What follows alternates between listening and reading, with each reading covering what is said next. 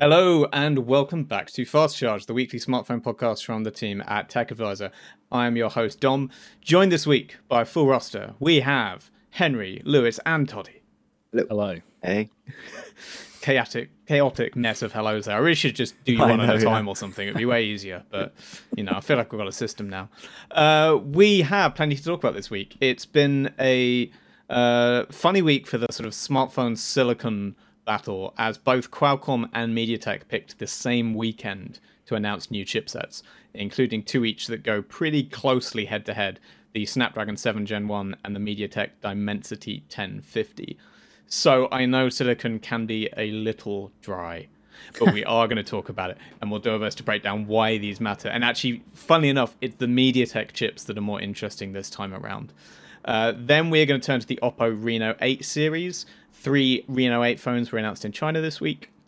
And in fact, one of them boasts one of those new Snapdragon chips already, which uh, went from announcement to phone launch within uh, three, maybe four days, something like that. Pretty good turnaround for them. So we'll talk about the Reno 8s, what's interesting about them, what's not, and what prospects they have for actually launching internationally, because the Renos are very inconsistent. And then finally, I am going to talk about the Honor Magic 4 Pro, the kind of first flagship they've done since splitting from Huawei and getting Google back on side. Um, it depends whether you count their numbered series as flagships or not. They do when it suits them, and they don't when it doesn't. But I'm going to talk about the Magic 4 Pro, which is a very impressive phone from a hardware perspective, but is a little rough around the edges in a few funny ways. So we'll talk about how it stacks up against its big flagship rivals. Before then, some other little bits and pieces of news. First up, some bad news for Pixel fans. Oh. Uh, news More? today, I know, more bad news. news today that the Pixel Fold, which was expected to launch uh, at I.O. this spring, then was expected to launch in October, probably alongside the Pixel 7. Now everyone's saying it's been delayed again and is next spring, which presumably means next year's I.O. So this has come from a Korean site called the Elec, but also a few industry people like Jon Prosser and Ross Young are all saying they agree with this that it's going to be pushed back till spring. Word is basically Google think it's not quite ready, it's not quite on the Samsung level, so they don't want to push out something that's not not up to standard. That's fine unless the, they don't upgrade the chipset in time because that's something that's coming out Yeah. based on rumors of the Pixel Watch in that the chipset is apparently the 9110, I think it is, Exynos 9110, which was a chip from 2018 that Samsung used in the first Galaxy Watch. And that's about the time that, one. yeah, and that's about the Wow. time that Google reportedly started working on its wearable. It's like they Yeah. haven't upgraded the chip since the development process started. Right. So if that happens Yeah. with the fold, it's going to be kind of dead on arrival. I feel. Well, this was that Maybe. first uh, Surface Duo problem, right? It got delayed so many times that by the time it launched, everything was just out of date. Um, and yeah, that is Yeah. definitely the fear here. I was about to say that. I'm a massive Microsoft apologist, but yeah, I think that was on that was on the 855. It was like one or two generations old. yeah, Yeah. And it was 1400 quid, which is probably what the Pixel Fold's going to be, right? I mean, they definitely nail the hardware for Pixel. Yep. Less said about the software, maybe the better. But do you think Google is the company that can that can match Samsung when it, in, in terms of hardware? Because obviously Vivo and Oppo have been pretty impressive recently. Yeah. I- I think Oppo is going to be for the for the time being is going to remain the big, the big challenger. I think. Yeah.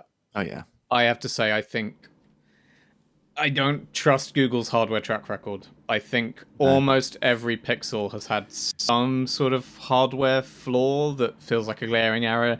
In the sixes, it's the fingerprint scanner. In the fours, it was the battery life. Though I think one of them had the display problems. Like every year, Remember the, the Soli sensor, where it's called the Oh, Soli yeah, solid sensor? motion yeah. sense. there's always something that's just gone wrong with it from a hardware perspective and i just don't feel like they've put out a really perfect phone yet and maybe perfect is too high a bar but when foldables have all these moving literally moving parts it does make me worry about google's slight hardware jankiness Yeah, we going into that space we have given out five stars. I think for devices in the past. I don't think a Pixel has ever got a five star. sure It's which is funny because they're still very high on everyone's They're really good, recommendation list but, But there's always a but. there's always that there's always a those phones. caveat I mean, the the main flaw with the Pixel 5a was that you couldn't buy it anywhere. I can, defi- I can definitely see Japan, that. The, Yes. exactly. And I know that was a bit COVIDy, but I think could you see the? I could see the Pixel Fold being like US exclusive. Like it would take sure. ages, Yeah. And sure. then it will be like two grand, and the Verge will love it, and then everyone else will be like, I don't know, I Yeah. haven't ever seen one. Who's to say? Yeah, it'll launch on like Google Fi exclusively. It'll be the only way you can get it. There, there has been one of the leaks was that it would uh, launch in the US first, and Right, there would be that. a Yeah, yeah. significant delay before it hit other markets. Equally, that was back when everyone was saying it would be in October. So ah. who knows? Maybe the general delay will help them catch the international launch up to the US mm. launch. Who knows? And is this like? Are they trying to line up the official release, like our Android 12L release, or are we expecting that before the hardware? Well, that's again, that's what part of why everyone thought it would be spring was because Android 12L was meant to be done in spring, and so everyone's like, well, then they'll do the foldable alongside. But 12L's in this weird state where it's sort of done, but it's not on any hardware at all. Maybe so L I- stands for late. I really hope they just fold L into 13 and then make that a very clear announcement when 13 arrives. Like, yeah, they've got to just say from 13 onwards, we have good tablet support now, tablet Yeah. foldables, and, and not do these weird half versions. Anyway, so Pixel Fold probably next year now. Everyone seems to agree that, which is a shame because I was quite excited to see that in October. Uh, what else? Xiaomi has announced a partnership with Leica. This had been rumored for months, but yeah, the camera company that has quite famously collaborated with Huawei for the last few years has jumped ship, and you can't really blame them. Uh, Huawei has confirmed that their agreement with Leica is done, so it's not like Leica's going to be on both both sides of, of that for now. So the next Huawei flagship, the Mate 50, I guess, will not have a Leica logo on the back. Uh, the next Xiaomi will. They say there'll be something in July. Everyone's reckoning this is a, a Xiaomi 12 phone.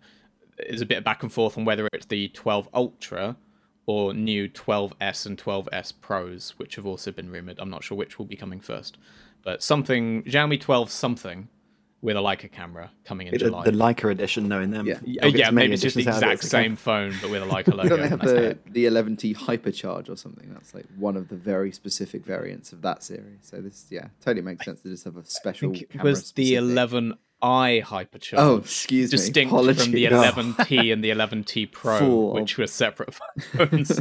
Full review on Tech Advisor, by the way. Um, and did we remember that it was the P9? Was that the first Leica? Yeah.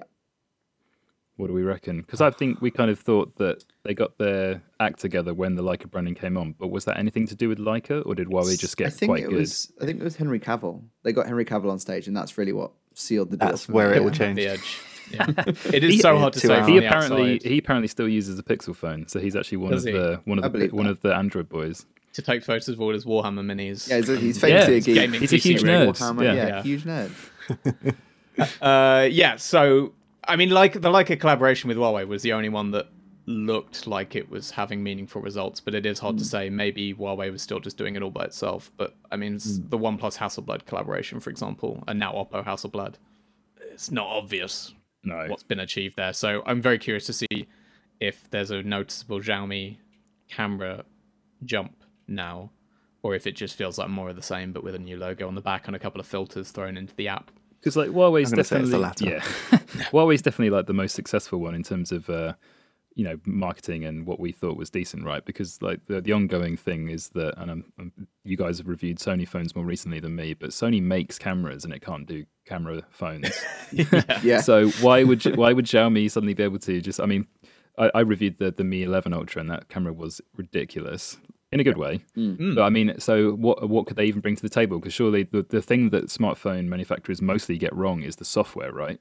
But Leica is mainly a hardware brand. So Well, that was always the thing with the Hasselblad thing was they were saying we're bringing Hasselblad in to help us with color tuning because color tuning was their thing. It- kind of ironically, I thought the color tuning was one of the worst things about the OnePlus 9 Pro camera. It was abhorrent, but you know that that was the pitch. They were they were very open, like yeah, Hasselblad. We want Hasselblad for their software expertise. Um, so yeah, I agree. I'm a bit skeptical about what Leica can actually bring to this, but we'll find out in July.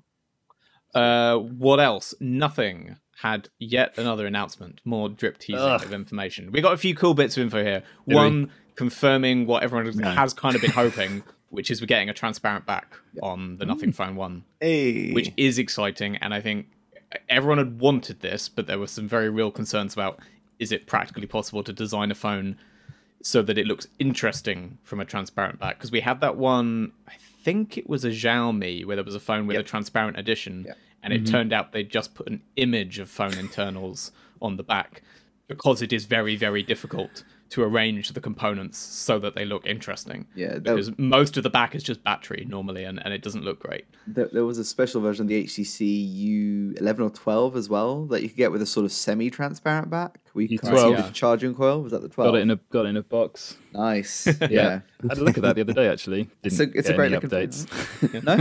no. no, And, and speaking of charging calls, they did also confirm wireless charging will be in there as part of one of those things that looks cool. So they wanted to make sure they could they could fit the wireless charging in because it will look good. what is your favorite ever transparent tech? Because I would put in a vote for Game Boy Color.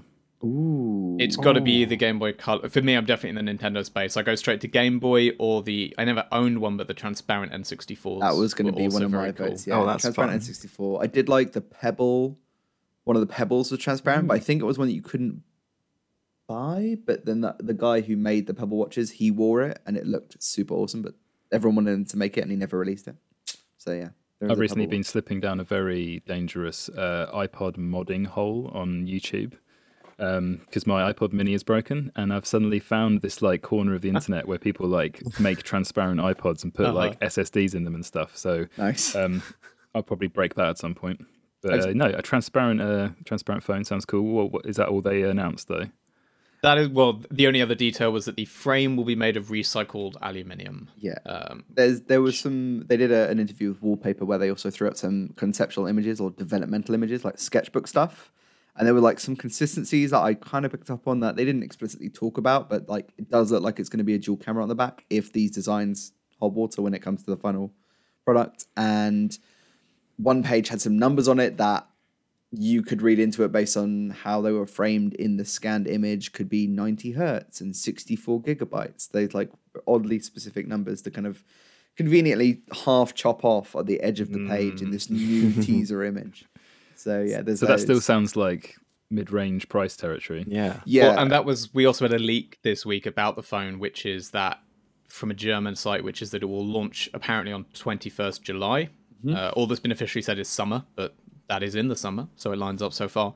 Uh, and that it will cost around 500 euros, which Right. is bang on mid range. And yeah, 90 hertz, 64 gig would make sense for that. I think that's where I would expect them to be this kind of mid range specs, but throw in wireless charging. So they've got this one little unique. Uh, you know, you normally have to buy a flagship to get this feature. It's just the One Plus all over again. It's the One Yeah. Plus story part, like take two. It's no surprise to see Carl taking what worked there and, and reapplying. it.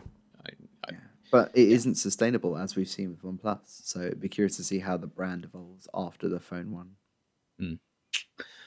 Okay, what else have we got this week? Uh, back to Xiaomi, actually. I could have lined these up better. Um, Xiaomi announced the Redmi Note 11T Pro and Note 11T Pro Plus in China. These are another two budget offerings. I've given up on trying to figure out which Redmi Note whatever's come in what order and which ones get international launches. There are so many of them. This is a pair of phones. They're both pretty affordable. They're LCD, but 144 hertz LCD, so they're definitely courting that gamer market. Uh, Dimensity 8100, so pretty powerful chipsets too and 64 megapixel rear cameras. The big difference between the two is charging 67 watts on the regular model and 120 watts on the Pro. But you get a smaller battery on the Pro, so it's that same kind of trade off we've seen elsewhere with charging speeds and battery sizes. Um, yeah, these are these look fine. I imagine they will launch internationally because Xiaomi just throws phones out wherever it can. Yeah. But who knows when or where. as an adjacent thing as well band 7 also was announced in china That's exactly what I Oh. was going to say next, Toddy. Thank you for spoiling the So heavily sorry. built up surprise. yeah, the uh, the the Mi Band Seven, the latest little wearable, uh, which big changes. Toddy, you know better than me, but basically always on display, bigger screen, and they say tracking's improved, but it's not actually got new tracking. They just say it's better Yeah. than it was. It's better. There's a new chip inside, which means that the animations of the 100 plus watch faces will be nicer. And yeah, they said blood oxygen tracking was more accurate. I mean, the, the the Mi Bands have always been really, really, really good, and the Yeah. Mi Band with an always on display sounds pretty great. It's okay. Yeah, They're so good. Yeah, the, for the price, they're like forty quid or something, aren't they? Like, Yeah, Yeah, when this they're is the most expensive, but we're still expecting global pricing to be under 50 pounds, euros, dollars. So so good, and they got built-in GPS Yeah. as well. At least the one I had did. This Pretty one sure. does not. I used to buy my mum one every Christmas because there'd always be a new one Sure. every year. So it's just like a really cheap like Yeah, present. yeah. She loved them. Like she swore by them for years. So I'll have to get this one now. Thanks. Thanks, Charmy. Thanks, Sam. Cool. Uh, let's turn to our first proper topic of the day: the raft of new chips from both Qualcomm and MediaTek. So Qualcomm went first. They held their own special little event called Snapdragon Night, which I believe is a first for them. I don't think we've had a Snapdragon Night before, uh, but that was last Friday. Had a moon night. Yeah, Angry Nights, pretty good tune. So Qualcomm had two chips for us: the Snapdragon 8 Plus Gen 1, as opposed to the 8 Gen 1 Plus, which everyone thought it would be called. So they're keeping us on our toes. Curveball. Uh, this is, as you might expect, the fancier, more powerful version of the 8 Gen 1 flagship. It basically is a bit faster and a bit more power efficient, and will probably mostly appear in gaming phones. Though they've had quite a few big brands announce announce that they're on board. They also announced the Snapdragon 7 Gen 1, which is their first non-flagship since their rebrand. And yeah, it is not really surprising that they went for 7 Gen 1 as the name. Uh, but yeah, this is the new kind of upper mid-range chip, I guess, uh, from from them, and also offers offers a fair amount. Um, it's 5G as you would expect. Uh, it's four nanometer, just like the 8 Gen 1 series is, and actually uses the same CPU structure. It just has slightly different clock speeds. Uh, it's capable of driving 144 hertz refresh rates, um, though not at QHD plus. It changed with the resolution. 4K HDR video at 30 frames per second can support 200 megapixel camera capture, uh, which we're still actually waiting for the first phone with 200 megapixel, but it is coming soon. Uh, so yeah, this looks this looks solid. I think the mid-range chips are always a bit less exciting seeming because they're never going to do anything first. But this looks pretty compelling for, for the price point they're trying to hit. I'm not as clued in on on MediaTek's lineup, but this sounds like a, one of the first mid ranges with a four nanometer process, which is pretty cool. I believe it is the first Yeah, mid-ranger right. with a four that's- yeah, nanometer so process. Yeah, catching up to do then. That's cool. Really cool. um, MediaTek. I may be incorrect here, but I don't think they've gotten to four nanometer yet. I thought even the nine thousand was five nanometer, Yeah. but I, I might be wrong there. Rubbish. Um, That's cool. Yeah, so so as, as you know, as a comparison point there, the main MediaTek announcement, which came as part of Computex, um, the big computing trade show in Taiwan right now, uh, they announced a few chips, but the main one is the Dimensity 1050, which is also in that upper mid-range space, uh, and that's a six nanometer chip. So if you really care about the nanometer processing of your chipsets, there's there's clearly a clear clear edge for Qualcomm Oh, here how much this really matters in performance is obviously a bit up in the air because there's a lot of other factors that go into this sort of thing. Um, I said at the beginning that the MediaTek is in a way more interesting, so I kind of want to come back to that. That is because the Dimensity 1050 is their first ever chip with millimeter wave 5G. Oh, nice. Um, so, So they've had sub six before, and yeah, exactly. It just immediately means US market, and they're very open about this. So even their flagship Dimensity 9000 doesn't support millimeter wave. And the thing is, if you're not up on 5G, you know, ins and outs of the industry, sub six is the standard used in most of the world. Millimeter wave is sits alongside sub six in the US, but there's been a lot more millimeter wave for a long time. And as a result, for a lot of the carriers in the US, supporting millimeter wave is essentially a requirement for them to stock your 5G phone. If you don't have millimeter wave, they are not interested because it won't work on half their network. So it's held MediaTek back in that flagship space because you couldn't put the Dimensity 9000 into a flagship you hope to sell in the US because you'll just never get it in front of AT&T or Verizon.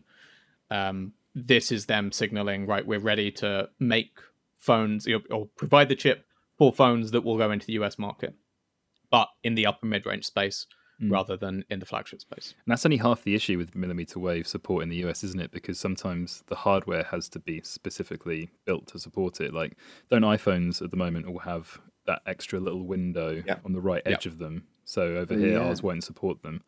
And some, um, yeah, is it the Pix- is it Pixel was more expensive because it had to support it, and some models only support it on certain um, carriers.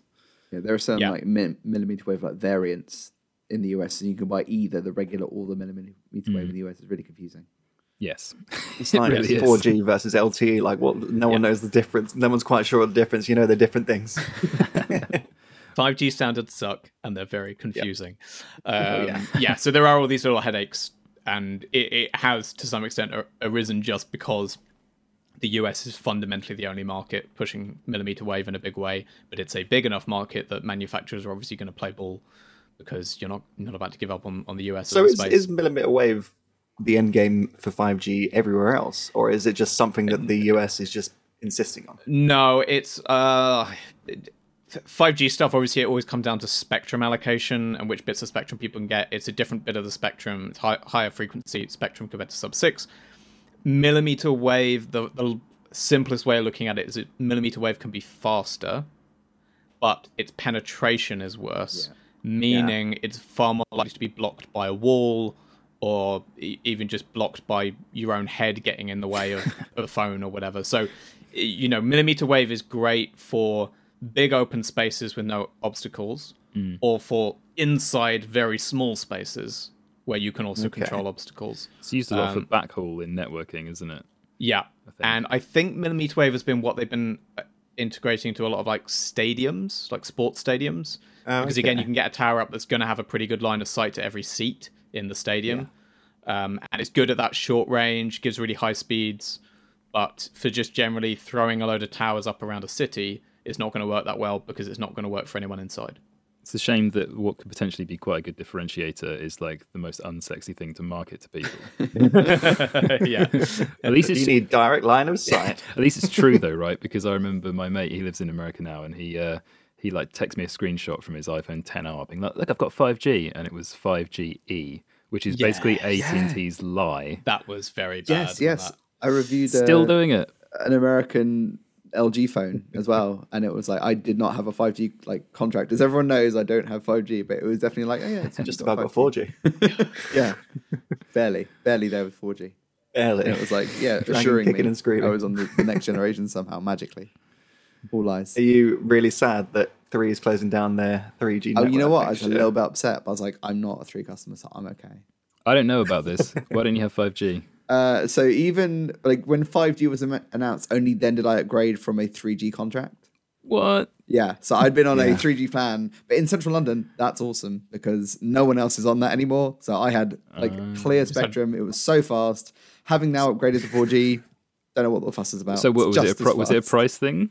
Uh, yeah, I off couldn't get unlimited data from my carrier. unlimited, right? Yeah, and that's what I Yeah. always go for. And then they always the added that plan in once they offered 5G. Their 4G plans then had an unlimited option, so I just upgraded. Funny that. Yeah, Hmm. weird. Cool. So yeah, that was why. But yeah, it's it's been great. So yeah, 5G, get out of here. Who needs it? Who needs it? Everyone apparently. If the marketing Yeah. tells you anything. Millimeter wave, please. Yeah, I remember when the first 5G iPhone hit the US and all the, the US media covering, like, especially testing out millimeter wave and how effective it was. And it was fascinating just to watch how much the drop off can be with that, you know, with Yeah. with anything being in the way. It's nuts how different the, the millimeter wave is you can move a foot down the street it's and so your precise. speeds just plummet. Yeah. So we're back to the days where you actually have to hold your phone up to get the right signal. like, leaning out the window. where is it? yeah. Yeah. and, and long term, the answer is we'll have millimeter wave and sub six everywhere. It's just most Yeah. other countries ended up sub six being built first because it's more widely applicable for various reasons. I don't, I won't pretend to fully understand. The US ended up with a lot more millimeter wave infrastructure very quickly, and not that much sub six. Uh, and Ale- as Alex Edwards has pointed out in the comments on YouTube, like Verizon was even only had millimeter wave for a while. They just didn't support Old. sub six at all. So that was what 5G was. Um, so yeah, I think th- th- you know it's Qualcomm announcing a eight plus is just like yeah, fine. Of course, they do it every six months. It's a bit faster than the last one, but this Dimensity 1050 is is interesting because it does signal this move towards kind of getting into more US phones. And it means MediaTek can start presumably having deeper conversations with companies like Motorola, for whom presumably putting a phone out in the US is quite a big deal. Um, and now MediaTek can provide chips for those more affordable phones. I wouldn't be surprised if we see it pop up in some more mid range Samsungs. There's certainly been a lot of speculation this week that Samsung is kind of freezing some of its Exynos production for a couple of years. Um, not not a long run killing Exynos, but the the pitch is more for two generations from now they want to have it perfect, and so they might kind of stop building them every year to stop for two years and like perfect what they're going to do in the future. Um, so there's a lot of speculation that All right, Qualcomm's going to yeah. So there's a lot of speculation that Samsung's going to go all Snapdragon on its flagships next year and things like that. But it also opens up that space for its mid ranges to start uh, being a bit more available. You know, it's Exynos chips in the A53 and everything at the moment, but there's no reason it has to stay that way. And if if they can get that millimeter wave in, get it into US carriers, suddenly MediaTek's an option where it just wasn't before. Yeah, that makes a lot of sense. And didn't you say the A53 was like trash as well? Oh yeah, that chip was awful. The Exynos 1280, really, really poor. Real letdown. Um, yeah, really, really disappointing. So you know, I wouldn't mind a MediaTek being in there. But yeah, MediaTek also announced a couple others, but they're not super exciting. There's the Dimensity 930, which is actually very similar to the 1050. It's just a little bit slower, and it doesn't have the millimeter wave. Uh, still has 5G, just not the millimeter wave. Uh, and then the Helio G99, which is the successor to the Helio G96, and will pop up in all sorts of slightly sluggish budget phones for the next 12 that months. promise to be really good gaming phones, probably. Yes. Oh, absolutely. But aren't. Yeah. Uh, it's they're, they're very. They, I can't. I can't have the stat in front of me, but the the one kind of spec they dropped was basically gaming focused. Um, Okay. but it's a 4G chip, and it will be cheap, I'm sure. So that will pop up in a lot of very very affordable options. Technically, all phones are gaming phones, aren't they? If you want them they're to. not Sure. technically wrong, are they? I guess it depends on the game, right? yeah. Exactly. Candy Crush. yeah, you're Candy fine. Crush, yeah. Also, just to, just to double check, hmm. Dimensity, that's not actually a word, is it? Absolutely. So I've been not. staring at hmm. it for a while and I was like, no, no. wait a sec, wait a second. I Yeah, say it all I the guess- time. As the kind of resident person who always likes to complain about the product names, at least Snapdragon is a word in its own hmm. right. Like Dimensity, less so. Dimensity really sucks. So, like, Piece of branding. Dimension. What's the other word they've spliced Dimension? it Diversity? with? Dimension City? Yeah, that's what I thought. Dimension. I don't know. It's Yeah. it's best not to try and jump through the same hoops that they Let's did not- to try yeah, and make it like question this. legitimate to themselves in their head. Like, yeah, this is this is a good brand to push forward. They're, they're watching the stream taking notes. They're like, okay, we can justify this now. This is great. Well, it worked for the brand name, Media Tech. Media Tech. I get that. Yeah. Yeah, That's what it says on the I'll tin. take that. I wonder if we'll see them move away from that though, in the same way that Qualcomm's moved away from Qualcomm for its Snapdragons, mm. and it's now just trying to push Snapdragon, and the Qualcomm logo doesn't appear anymore. What's So, Qualcomm? Is that like quality communications? What's, the, what's that stand for? The con You're doing very well at this. communications, but yeah, probably. The, um, I'm sure in one of my many Qualcomm briefings, at some point, someone has broken down what the name comes qualified from. but yeah. community? Well, I remember for a time, Qualcomm really pushed the Snapdragon branding in the US, kind of like Intel did with Pentium or Yes. Intel Inside, by having mm. a little Snapdragon mascot that looked a bit like Toothless from How to Train Your Dragon. Oh wait, yeah, I heard Like, about uh, well, like a few years back now. If, Yeah, if yeah. MediaTek tries to do the same with Dimensity and popularize the Dimensity name, what is the mascot that's going to embody Dimensity? Just like I A whenever I swirling hear vortex. four dimensional cube Yeah. or the shadow. it, it's like a. I, I imagine basically uh, Night City and Cyberpunk. Okay. just really high tech. Dimensity. I City mean, sure. up. Yeah, I don't know. Maybe like a diamond, like an actual diamond. They could call it Diamond City. I mean, there's something in here. Maybe a Minecraft partnership in there. I don't know. Do you think this will lead Get the eventually to the, the ultimate collaboration that we've all been waiting for, which is Apple Bionic and Lego Bionic? Oh, Bionicle. Bionicle is oh that man, they that was Yeah. that was a great. I love those things. Because if any if any company needs a Lego tie-in, it's Apple. It's Apple, yeah, true. There's already that a would be good though. one, If so- if Bionicle want to, you know, move towards actual little like you know AI powered little robot Bionicles, get Take get over some from- Apple chips in there powering them. sure, take it from Anki and Cozmo. That never went bad in like Toy Soldiers or anything. If anyone Yeah, knows the no. movie, Small soldiers. Small Soldiers. What a film! I love that film. Great film. Incredible. What a film. We should probably talk about phones again. I Yeah, suppose, sorry. rather than rambling about you know chipset branding. Uh, let's move on then. Let's talk about the Oppo Reno 8 series, uh, which has been launched this week in China. There are three phones: the Reno 8, the Reno 8 Pro, and the Reno 8 Pro Plus. They really worked hard on that naming structure. Um, they're kind of odd phones in the sense that they're very, very similar across the lineup, and there's not an awful lot that pulls them apart. They've kept a lot of consistency between the three. The main thing is that the chipset does change between them. So the Reno 8, the base one, is powered by the MediaTek Dimensity 1300, which is the same chip used in the OnePlus Nord 2T, and we will come back to that in a second. The 8 Pro upgrades to the brand new Snapdragon 7 Gen 1, Yeah. And then the 8 Pro Plus swings back around to MediaTek using the Dimensity 8100 Max, Whoa. which is, Crazy branding. if I'm remembering right, the chip used in the OnePlus Ace and 10R. But it is the Max version, which is used in those phones, but the non-Max version is used in the Realme GT Neo 3 Ah.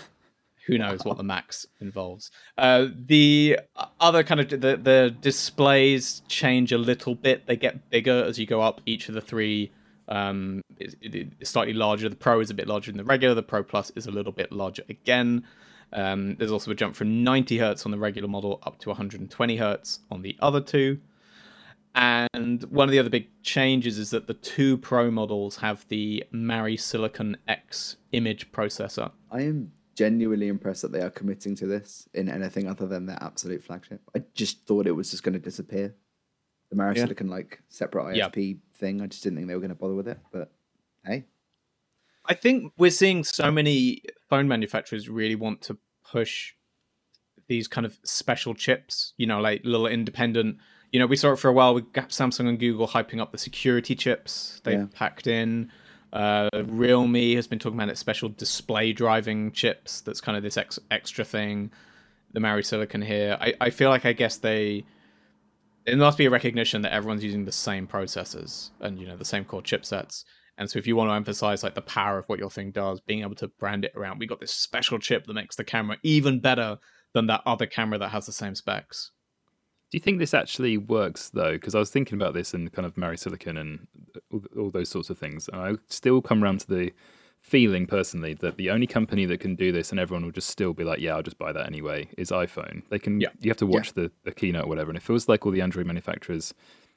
Maybe it's slightly unfair, but you know they they mirror kind of that path. And who are they convincing apart from enthusiasts like us or Yep. people listening? You know, who uh, my sister's not going to be like, oh, I'm switching to Android because of Silicon, Mary say. Silicon X. Like, the Like- yeah the um i mean google's already shown time and again that it's you know the hardware can only work like only push so far and you can get a lot out of just software optimization and, and you know image calibration color science all that kind of stuff and i always worry about just adding an extra component to the system and the additional power drain if they, even if they say it's super low power it's still going to draw extra power that a mm. phone that doesn't have to rely on that extra chip won't mm. do so for me, that's actually sort of a negative, unless like review results show that it is genuinely groundbreaking advantage.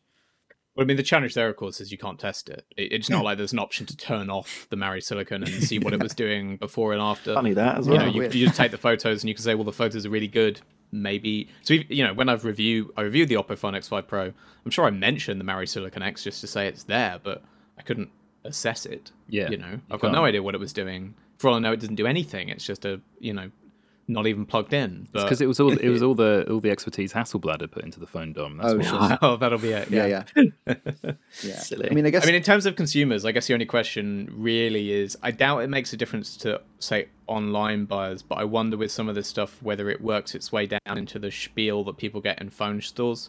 You know, I'm sure that the brands will always push the talking points they want for specific models, and I wonder how much things like that will end up in those talking points that the, the, the person in the shop gives you as you're looking them up and says, well, you may want to think about this one because the camera's so much better because it's got this special Mari Silicon chip, and none of the other phones in the store have that. I imagine that actually has a lot more. Technically true. Yeah, a lot more value. The lower, for, like the further down the price points you go, because of how much mm. sway that can have. Yeah, because of like I, I feel like few people are going to walk into a phone shop to buy a twelve hundred pound flagship without having researched it to some degree and know what they're buying already. Whereas, yeah, with mid ranges, that's less of a thing. So yeah, this this I could totally see why that would be like an extra. Oh, okay, that sounds cool and makes my photos better than it would otherwise be. I guess like in terms of like the marketing hook hmm. for that, I get. Yeah. It's like adding a two megapixel macro lens to a, Yeah, it's got rear-facing five camera cameras. just to add something to it. Yeah. So one of the other interesting things about the Mari Silicon only being in the two Pro models is the fact that those are also the only two phones that look like they're new phones, because the regular Oppo Reno 8 is a OnePlus Nord T with one key change, a downgrade, uh, because it doesn't have an That's what we ultra wide camera. Oh. Instead, it has a macro and a depth sensor as the second and third lenses. But every other spec, as far as I could tell, is is the same. The chassis is a slightly different size and stuff like that. So they have used a slightly different uh, external bit, and that's changed the weight and things like that. But every other spec is is essentially identical to the Nord 2T. Based Yeah. on the, the press renders, I would say that the, the Reno 8 range as a whole, but the even the base one looks maybe nicer than the Nord 2T from a design perspective. Yes. Personally, I think it looks quite like the S21 vibe. yeah, I thought that yeah, it's like Yeah, the 100%. the Nord 2T and the S21 had a baby. That's what you get with the Yeah. Reno 8 series, basically. The funny thing as well is that it looks more like a OnePlus phone than the Nord 2T does. Because it has Nord 2T the, looks like the an camera module. Yeah, the camera module on the Renos, and they all look very similar, is clearly inspired by the same design as the OnePlus 10 Pro, that square module. Um, to the point that the first renders we got of the Reno 8, you know, that kind of CAD designs had people had mistakenly assumed it was even closer to the 10 Pro design, I think, because they'd seen this layout and, and kind of we'd seen the first mock-ups had it looking just like the OnePlus 10 Pro, and it's not quite so uncanny in the final result because the second lens and uh, sorry the third lens and the flash are actually smaller than the other two. But even so, there's a I don't know, there's a heritage there. You can clearly trace back to the design of the 10 Pro, which the Nord 2T lacks for for better or worse. I saw this announcement and I just thought there are so many phones, and why are there so many phones? Like I remember, I went to a No- I went to a Reno two event, and I swear that was only like 2019. Yeah, And I know like, we don't. I just- know we don't get Yeah. them all in I this just country. reviewed the Reno 4 Pro, I swear, like the other day. Yeah. The Renos are bad for that only because they're on a six month cycle, Yeah. not a not an annual cycle. I swear there's more than two a year. yeah, it's bold of them though to, to do a numerical jump like that. Like mm. that, Yes. I think from a from an end user, from a potential buyer, that It is just instantly dates the other ones. yeah, it's intimidating. I think if you want to get into that range. But what are they what are they driving there? Just like is it is it kind of because in Asia you're sort of tending to upgrade your phone phone more often historically, and is it driven by that?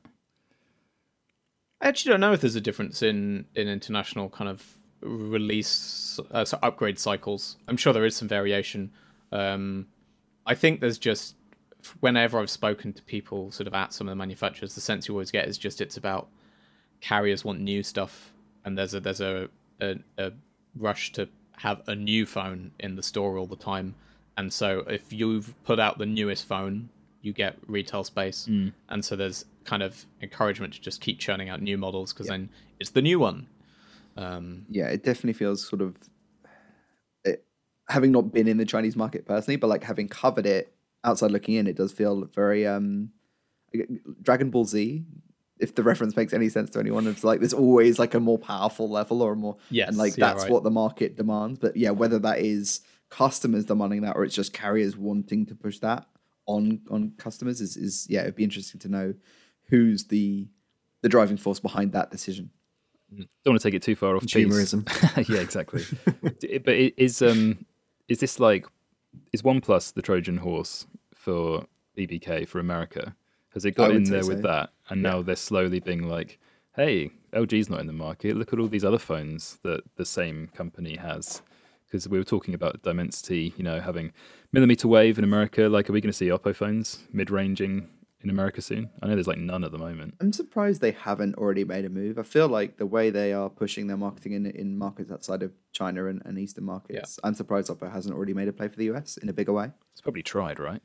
I Yeah. wonder if it's because its European play hasn't taken off Maybe. in the way it would like to. It's obviously gone big on advertising. Certainly, it's sponsored a load of major sports events, um, cricket and tennis, and, and I'm sure there are others, and been like the big sponsor of lots of things. Right now, the French Open tennis, there's Oppo logos all over the courts. Um, but you look at their market share in Europe, and it hasn't doesn't look like it's paid off. Um, and I wonder if they're hesitant to go for the US. The US is harder to crack than Europe, I think. So if they can't figure out how to get that big, you know, it- as Huawei kind of pulled out, it looks like Xiaomi grabbed a bigger slice of that than Oppo did. and I guess Oppo need to figure that out before they make the play for the US. What surprised me is not that we haven't seen Oppo phones in the US yet; it's that we haven't seen more OnePlus phones in the US that are functionally Oppo phones elsewhere and have been rebranded. Right. Because they've still only in the past six months the US has had the 10 Pro and the Nord N200. Yeah, that's and like I it. think those are the only two phones OnePlus has released in the US in the last six months or so. Yep, and they just Whereas- got the Nord buds too. Like, Oh yeah. and the Nord buds, yeah. Whereas in Europe, say they've probably put out eight phones in that time period, and more than that in China. So that's my surprise is that they're not pushing OnePlus in a bigger way in the US. because like we we always talk about the fact that carriers are king in the US market, and you know it took OnePlus quite a while. They were already Yeah. in the market, but it took them ages to get a partnership. I think it was T-Mobile. Yeah. and then you even were getting like T-Mobile specific editions of OnePlus phones, which Yeah. you know with different band support and stuff like that. Um, maybe that's why they've stalled and why they haven't Mm. pushed any harder. Is that they really struggle with that carrier relationship there. The carriers are fickle from my understanding. And again, you know, to go back, that's exactly what uh, MediaTek was saying in the briefing was about the Dimensity thing. It's it's about carriers. Some carriers are like, if you don't have millimeter wave, we will not stock you. So you just have to be able to provide that to meet whatever the carrier's demand. I remember years ago talking to um, someone at LG back when they still made phones, and they were talking about. I was talking to them about their, their relationships with, with UK networks and, and the fact they struggled to get some phones around. And they, they kind of confided me at the time, and I can't remember which handset it was that we were talking about, but they had something coming out soon that was essentially a carrier requested phone that they'd had kind of the UK networks basically say these are the features we want to see in an LG phone. And so LG went and built that phone for them because that Yeah. way they could get in with a carrier. Whereas LG building the phone LG wanted to build, the network said, no, we don't like that. We don't want it. That definitely happened with LG in the US as well, which Yeah, actually for sure. worked because they were number three for so long. Even when they Yeah. left the market, they were number three, and it wasn't good enough. Yeah. Well, I remember when the like talking back like Galaxy S4, maybe even earlier. Like you know, you'd get the Galaxy S4 that Samsung announced, but then when you looked at the carriers, it was the S4 Venture, the S4 whatever. Oh, and Each carrier had its own like additional brand name and different design. Like they were basically different shells with a few Yeah. extra weird features. It's very odd. Amazing how much sway they have over there. Well, and that fascinating thing with OnePlus uh, with the 10 Pro, where it was Oh. only the Verizon edition, I want to say, or maybe it was T-Mobile, but uh, that had an IP68 rating, and the carrier Yeah. must have paid for the rating or paid for exclusivity on the rating or something. But even outside of the US, there was no official IP rating Yeah. on the Yeah. 10 Pro in any other market. And it was mm-hmm. only the US carrier unique version that had an IP rating. And- And, OnePlus had to like confirm off the, you know, to other like to publications asking, they're like, yeah, well, it's built the same. like, there's no, there's no actual change in the manufacturing process for this version. So read into that what you him- will. But Yeah. Well, people did speculate because there was a, a press image on the 10 Pro and it was an extra hole in the camera system. They were like, what's that? Is it a new mic? Like, is there, is there better noise cancellation? It's just for the hall sensor, which I think is a pressure sensor. yes, US requires you to have this hall sensor in your device, and not all phones have that usually. So they had to make a slight tweak just for that as well. Very weird. And I think, yeah, the US is difficult because you have to make all these tweaks, all these adjustments. We were saying earlier, activating the millimeter wave, making tweaks to the hardware to support that that you don't necessarily want to do on the global models because there's no millimeter wave elsewhere anyway. You put all that cost in, and then maybe all the carriers say no. Maybe you get lucky and one of the carriers likes you and, and stocks it. But you're still, as you said, even if you're third in the market, you're still so far behind Apple and Samsung that you're not, you know, that's still a very challenging environment to make money in. For sure. yeah. So yeah, I mean, for for the, for what it's worth, OnePlus is quite bullish that it's doing very very well with its cheap phones in the US at the moment, and has you know sold significantly more of those than it ever did of the flagships and things like that. So that will be the direction they push in and expand in in, in the US. I'm I'm pretty confident, but yeah, I'm surprised we haven't seen a bit more. Um, yeah, so let's very quickly loop back to the actual Reno 8s we began talking about 15 minutes ago. Oh, yeah. Uh, uh, but yeah, so these three phones, I think the the question with the Reno series is always, will they ever launch outside of China because it's so spotty. Um, I think it's pretty unlikely the regular Reno 8 will make it to Europe, given the Nord 2T is here and they are very similar, and they tend to avoid releasing the same phones in the European market when they've got different brands. India and chunks of Asia, I think, may get it, and and probably the Pro and the Pro Plus as well. I wouldn't be surprised to get a big Asian launch. I then wouldn't be shocked going by their track record if sometime early next year the Oppo Find X6 series arrives and there's a Find X6 Neo with exactly the same spec sheet as a Reno 8 Pro Plus. Yes, for sure. So that's probably the way that will go. You heard it here first. Okay, let's turn to our final segment of the day, which is my review of a very fingerprint smudged Honor Magic 4 Pro. Wow. nice. Um, the flagship from Honor, uh, global launch, Google support. They actually haven't launched the regular Magic 4 globally, so this is sort of the main Magic 4 that's around worldwide. There is also a light. Um, there's also an, I think it's an Ultra that's in China, but that one hasn't launched anywhere else. So for most of the world, this is the most powerful Honor phone on the market. Um, and pitched as a real flagship flagship. It's 950 pounds in the UK and it's 1,100 euros. So it's a bit pricier than a Pixel 6 Pro. It's kind of around the Galaxy S22 Plus or the iPhone 13 Pro, um, but below, say, a Pro Max or an S22 Ultra. It's still coming in cheaper. It's actually also cheaper than the Xiaomi 12 Pro, which um, Okay. is a fairly flattering comparison for it in terms of in terms of that. So yeah, they're not shying away from going into the heavy end of the market in terms of in terms of pricing. What's interesting, sort of the quick headline summary of this, is that from a hardware perspective, they've really gone all in there and delivered specs that will match anything at that price point pretty much and exceed in a lot of ways because the camera is really more the sort of camera you'd expect to find in an ultra phone, you know. And so you might, on the camera specs alone, certainly in terms of the periscope, you would probably think, wow, they've actually managed to undercut the competition a lot. The camera hardware here is certainly more impressive on hardware level than the S22 Plus, which is almost exactly the same price, and it's a closer comparison to the Ultra while being much cheaper than it. Um, and that's the same elsewhere. It's an 8 Gen 1, loads of RAM and, and storage. It's got wireless charging. It's got actually the fastest wireless charging in the world. Um, but it's let down by some sort of rough edges. So one is there's no IP rating, there's no Gorilla Glass. Um, the software kind of has a few flaws. The charging, while very fast when you're on Honor's official tech, is very inconsistent and unreliable when you use any other charger, which for me at least is a deal breaker in terms of using it as my daily driver. Um, and there's little oddities like I don't know, the portrait mode is not very good, and you know the rest of the camera is so good, and then the portrait mode just doesn't deliver, and you sort of think, So, well, how's, yeah. how's that gone wrong? I was looking at your review, and obviously you have quite a few of these like little sort of niggles that that when we're reviewing, obviously we have to point out. But how good is that camera? Like, is the main lens like up there with the the phones that you were comparing it to?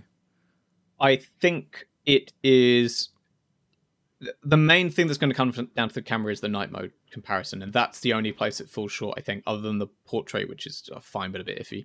Um, in bright light, it is exceptional. Uh, in good lighting, this is a really, really, really good camera.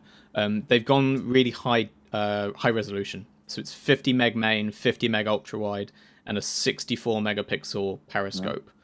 Uh, the way they've handled the periscope is basically it's only three and a half times, but it's high enough resolution that then they use the digital to sort of make up the difference. Uh, so the result on the periscope is basically three and a half times. It's perfect. Uh, up to ten times, which is the other default setting in the app. Really, really, really impressive ten times zoom. Um, it goes up to 100 times, but the 100 times feels a bit like the first gen Ultra from Samsung. You know, it goes that far. if you really wanted to say, I saw this dog and it was really far away, let me get you a blurry photo of this dog I saw, y- it does it, but you're, you're not going to put it on Instagram or, or do anything else with it. It's it's too too soft and blurry to, to do much good with. Um, but I think that's fine because I think at the 10 times, I don't think you'll find anything much better. Um, low light is the only is the is the pain point there where I would say it's got good low light and night mode, but not great low light and night mode. It's certainly not a match for Vivo at that level. It's probably on an Apple level in terms of where they are in terms of the night mode right now. Um, That's not but- a bad place to be. it's not a bad place to be, but you know, I'm really a kind of nitpick. I've got it. I've gone from this to the Vivo X80 Pro, and you know, the night mode results are there's a very clear jump there, but that's really kind of at that nitpicking. How flawless do you want your your low light pictures to be? and these won't come out flawless, but they'll still come out clear and see better than you do, and, and that kind of thing. I was just intrigued before you published the review, just in terms of as a statement from Honor, because this is the the first proper proper flagship we've seen since they went independent. Is that right? Yeah. The series of phones, anyway. So sounds like they really kind of have come in swinging, which is kind of cool. I think that's exactly right. I think that's I'm sure that must have been a conscious decision on their end that when they were going to do this, if they were going to go and do a flagship, they had to prove they are at that level and that they can compete and that they can hold their own with Xiaomi and Oppo and and and Google and everyone else. And yeah, you know, they've really thrown everything at this phone. And again, for the price, I think you will struggle to. You know, I, I'm I'm comparing this camera to an S22 Ultra camera and a Vivo X80 Pro camera, and those phones cost several hundred more. Yeah. If I was going to compare it to the phones at its price point, it it's still a bit of like an up and down. But say like the for for the zoom, it is the best zoom you'll find at that price point, hmm. right? I think maybe there are other phones at that price that might beat it on low light. But if telephoto is your main thing, it is the best sub one thousand pound phone telephoto. I'm I'd be fairly confident saying that. And yeah, they're definitely swinging. I went to the um, UK launch Oh, yeah. of, of this phone, which they hired out a swanky, well, tiny corner of the very large, very- of the very large. To be fair, Tate, Tate Modern, and it was just a, it was like a celebration, really. I mean, all the honor people were just so chuffed, and they weren't really trying to sell it. They were just like, "Oh, we finally did it." Got a phone out. and they did like a big presentation. Uh, Yeah. they, they had the guy, the the oh, sorry, I can't remember the bloke's name from one of the big wigs at three was there, and he stood up and did a speech about how important honor was to them, which obviously, as we've been referring to. Um, Earlier in this podcast with LG was obviously very important for them, so that could I be was important impressed for Honor. they got three. Yeah, I was impressed. I figured this would be a Amazon only kind of phone, and uh, for for anyone outside of the UK, for context, three is one of the major networks in the UK, so it's it's a Yeah. big get It should help. with them. And also, the other thing that I wanted to bring up was you didn't like how the camera looked, and also I believe it's called the marketing around it. They call it the Eye of Muse. Yes, Eye of Muse Wow. camera design. I have Muse. the big Dang. big old ring. Uh, I don't love it. I mean, it's obviously subjective, but yeah, I'm not a fan. I think it's pretty uh, big and ugly. I think but- I think it looks all right. Yeah, it reminds me of the, Yeah, the Porsche edition P40 Pro or P30 Yeah, it looks like a Pro Huawei phone. Yeah, I, yeah. I've, Huawei's, I've got to admit, I've not enjoyed any of those round Huawei cameras either. So it's clearly right. just I don't like these round camera modules. Uh, Nor did you if like- do, then fine. and nor did you like the pill camera shape of the uh, selfie camera. Is that right? Yeah, I uh, it doesn't have any batteries, so I can't show. But there's a dual self. It's not really a dual selfie camera. It's a pill punch hole on the front Yeah. where there's a camera and then a depth sensor. Um, So it is like 3D biometric. so it does 3D biometrics. The face unlock is going to be better than most other androids Oh, Androids. that's cool. which is good. The downside is that for I'm sure there's good reason for it, but the two lenses are quite far apart, and so it's quite a long pill-shaped cutout, and takes up a good chunk of your notification bar for me at least. So I've- Like a tiny little sausage. yeah, it bothers me a little bit. I think if I if you gave me the choice, because I'm normally a fingerprint unlock anyway, I would probably prefer to have just the single camera and get that bit of screen space back. It's not the end of the world, but Is it an that's in-display- where Well, I tell you confidently right now. Oh, go on, Tom. I was just gonna say, is it an in-display fingerprint sensor? Just want to Yes, yeah. Right. Sorry, Lewis. That's all. right. I was just going to say. I can tell you right now that you're already going to hate the iPhone 14 Pro when that comes out. Oh, I do not like those renders. Yeah. Um, Yeah. Yeah. So then uh, the the kind of the closest this phone has to a USP in the sense of a feature that no one else does is that the is the charging. So it has a hundred watt wired charging, but it also has a hundred watt wireless, which is I believe still the fastest wireless charging in any phone on the market. Um, the problem is there are some caveats to this. As this. always. Is it as is it actually as fast when you do it wirelessly? It's so yeah. One is i- wattage isn't everything. There's also efficiency questions. So it's the wireless is still not as fast as the wired. Um, I, uh, in half an hour, I got 81% of charge back on the wireless. So it's still very fast. Whereas it took less than half an hour to get a full charge using the wire. So that's one of the caveats is we've seen this all the time in this stuff like just saying two, two charges at the same wattage won't necessarily deliver the same speeds and especially once you throw wireless in where it is physically impossible to make it as as efficient as a wired put version there's just no way around that um The other caveats are more annoying though. There's always that thing with wireless charging where they say, ah, it's got amazing 90 watt wireless charging, asterisk, if you buy our official branded wireless charger. That is, of course, the case here. So you've got to drop, I think it's around 80 pounds, 80 euros, it's something like that. I just looked 85 buy pounds. I was 85, yeah. So- So you got to drop that to buy their wireless charging stand. Um, but again, that's always the headache with these things. That's just the way it is. If you're going to get suckered in by the super fast wireless charging promise, you're only going to get it if you drop more money on that. Is the uh, wired charger in the box? That was my next question. Yes. And That's all right then. caveat number two or three, depending on how we count them. The wired charger for 100 watt wired charging comes in the box with the phone. If you use your 100 watt wired charger with your 100 watt wireless charger, you will get, I believe it is 80 watt wireless charging. To get the full speed of the wireless charger, you also have to buy their 135 watt Oh, I hate powered that. Wow. that is Wow. another seventy pounds or so. And question: Does the the phone doesn't support 135 watt wired charging? No. So it's not like an upgrade. No, like it won't like, help with your wired 45 watt versus 20 watt. So, So wow. it, this is the big dent to the the fact that I look at the phone and say it's pretty good value. Is that it is as long as you don't care about that hundred watt wireless charging. Because unless you sort of get it in the pre-order period where they're throwing in bits as bonuses and stuff like that, and it goes on sale officially tomorrow, so you you still got time to do that if you want. Um, I'm headed on there now. But yeah, you're basically dropping another 150 quid, 200 euros Yeah, if you want to get the full wireless, wireless charger. charger. And at it's that point, 85 it is an S22 Ultra price. And at that point, Yeah. I'm less happy recommending it. So if I the wireless like- charger is the thing swinging it for you, I'd actually say Don't. don't get the phone. But is the is the wireless charging ever swinging it for anybody? I don't know who it would be No. for. You know, um, I, can't don't see it being the biggest thing. It, you know, and obviously it supports. So again, in theory, it supports other wireless chargers. You can build on other Qi chargers. This is the other problem I have with the charging on this phone. Is it has been inconsistent for me with other chargers.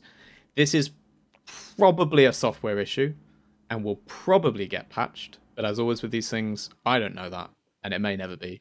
What I can say is that on the chargers I have dotted around my flat, uh, on some of the wireless chargers it works. On one of them it doesn't work at all.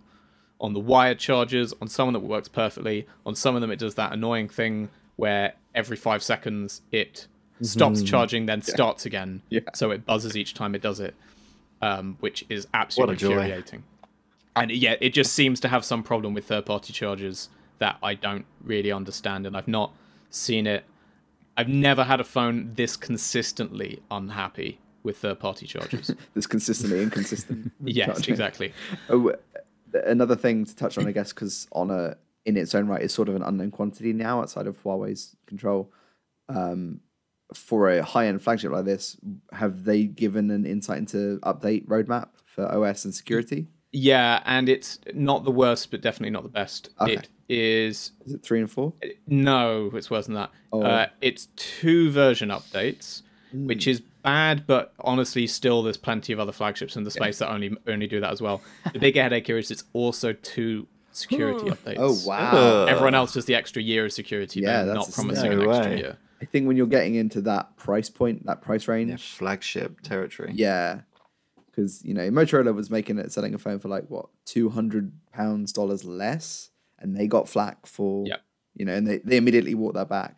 Yeah. When you're yeah, when you're you're skimming a thousand pounds, dollars, euros, that seems uh, not okay. Yeah. Again, it's the kind of thing I imagine Honor is just trying to be cautious about overcommitting, and I Yeah. wouldn't be shocked if a year from now they announce that they're extending the software support on this phone or something. But mm-hmm. equally, I wouldn't be shocked if they don't do that. So you know, you should buy it. If you go, if you buy it, you have to know you're happy with that two years, and that anything else will be a bonus.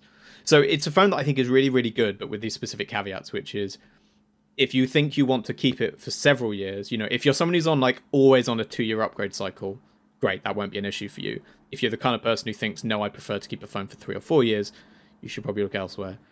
If the 100 watt wireless charging is for whatever reason the thing that's really swung it for you, you should probably look elsewhere.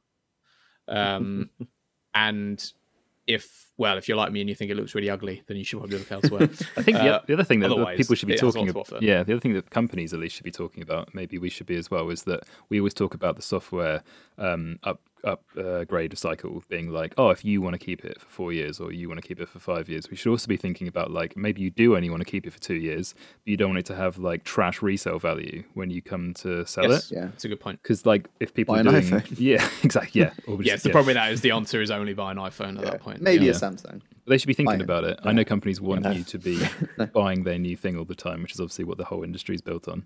I think this is part of why Samsung do a very generous trade-in offer if you give them an old Samsung phone mm. when you're buying a new one. So it's say if you buy a Samsung now, 2 years from now its resale value on the market might be poor, but its resale value to Samsung as you buy the mm. new flagship will be better than that. So Yeah. they kind of as long as you're willing to commit to Samsung, they retain their value, but not in the market at large. They also did a thing a couple of years back. I can't remember what, what they called it now, and it's they've not really chatted about it since. But they were like, we can issue an update to turn like your old Galaxy S9 into like a motion sensor for your house that's connected to your little Wi-Fi. smart home bits. Yeah, which I thought was a really smart play, just at least for, from a messaging standpoint, even if it's not something they're gonna like maintain. Yeah. like that concept, more companies need to be doing that. I think. Yeah. And, yeah. The, the the challenge I was thinking, I mean, three is a great get for them as a UK partner for the launch in, in the region. When you're asking people again to spend flagship money on a flagship phone like this, they either have to make sure that people know that they're not affiliated with Huawei anymore because that is now a hmm. tainted brand for a lot of people, or they just need to raise awareness for the Honor brand because I still feel like even now, despite them being in the market for so many years, the average consumer who might be looking at a high end phone won't know Honor. They just won't. Yeah. Yeah, they definitely don't have the brand awareness, and they'll have taken a hit there. I mean, I'm sure they'll be taking solace from how quickly they've bounced back in China. Yeah, it's impressive. and I don't think anyone saw that coming. And I'm not definitely don't think they're going to achieve the same same bounce here uh, or in Europe at large. But clearly, there is a bit either a bit more brand awareness than people reckoned, or people are certainly in the budget end don't care as much. So it's kind of fine to not have the brand awareness. Obviously, that hurts a bit more in the flagship space, and I, I don't yeah. I don't know how widely this will sell because of that. I think when you're again, if you're dropping a grand, you really want to know the company you're buying it from. I mean, yeah, I wonder how much their China success is propping up their global, I guess, strategy. I'm sure it is because in China they're now the third or fourth biggest They're doing really well. manufacturer in the market quickly. Yeah. after only a year or something. So that level of sales presumably is generating enough revenue to support losing money elsewhere as they as they they kind of fight to regain what they had. And you know, it's worth remembering they were very big in Europe uh, two years ago. You know, before all the Huawei stuff. Not necessarily at the flagship end, but in terms of their budget and mid ranges, they were. I think they were top five in Europe um, across the market. So they did get to a very big space. It's just whether they can get back there because now it's a market with a lot more Xiaomi and Oppo presence than there was then. yeah, absolutely. But yeah, I am.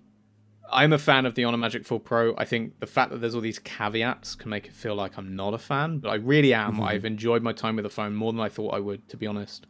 And I thought the camera was a lot better than I thought it would be because I was very hesitant going into that. And I figured that for me was part of the big test is post Huawei, do they still have the chops to do a really high end camera?